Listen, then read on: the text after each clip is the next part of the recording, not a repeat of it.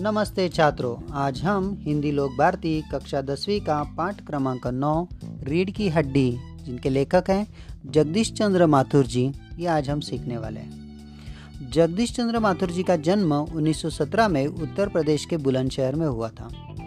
ये हिंदी भाषा के एक सफल लेखक एवं नाटककार थे। इन्होंने प्रयाग विश्वविद्यालय से अध्ययन किया। इन्होंने आकाशवाणी में महासंचालक के रूप में काम करते हुए हिंदी की लोकप्रियता के विकास में महत्वपूर्ण योगदान दिया है। इन्होंने ही एआईआर का नामकरण एआईआर मतलब ऑल इंडिया रेडियो का नामकरण आकाशवाणी किया था। इन्होंने अपने समय के लेखक एवं कवियों के साथ मिलकर सांस्कृतिक पुनर्जागरण का कार्य किया है।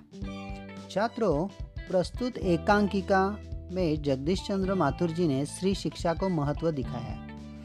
देखो एकांकी का मतलब होता है हिंदी साहित्य की अभिजात्यहीन विधा है।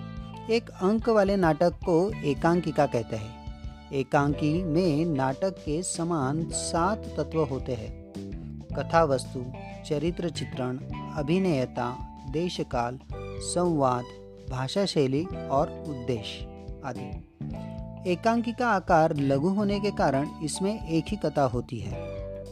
देखते हैं पाठ को सारांश रूप में। रीढ़ की हड्डी इस एकांकी के माध्यम से एकांकिकाकार जगदीश चंद्र माथुर जी ने नारी शिक्षा का महत्व बताते हुए कहते हैं कि हमारे समाज में नारी शिक्षा का मुद्दा एक बहुत बड़ा महत्व रखता है। इस एकांकिका के माध्यम से एकांकिकार ने नारी के प्रति लोगों की मानसिकता में सकारात्मकता परिवर्तन होना बहुत ज़रूरी है, ये बताने की कोशिश की है। तो चलो छात्रों, देखते हैं आज का पाठ, रीढ़ की हड्डी।